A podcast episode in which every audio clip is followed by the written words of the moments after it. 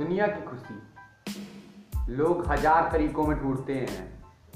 कोई फ़ोन पर ढूंढ रहा है, कोई सोशल मीडिया पर ढूंढ रहा है। लेकिन रियल खुशी कहाँ से मिलेगी हमें? जो हम काम पसंद करते हैं, उन कामों को कर कर हमें खुशी मिलने वाली है।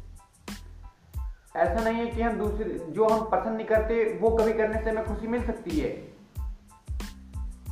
आप भी इतने बेवकूफ़ नहीं हो, जो आप पसंद करते हो। वो काम करोगे तो आपको अच्छा लगेगा ही।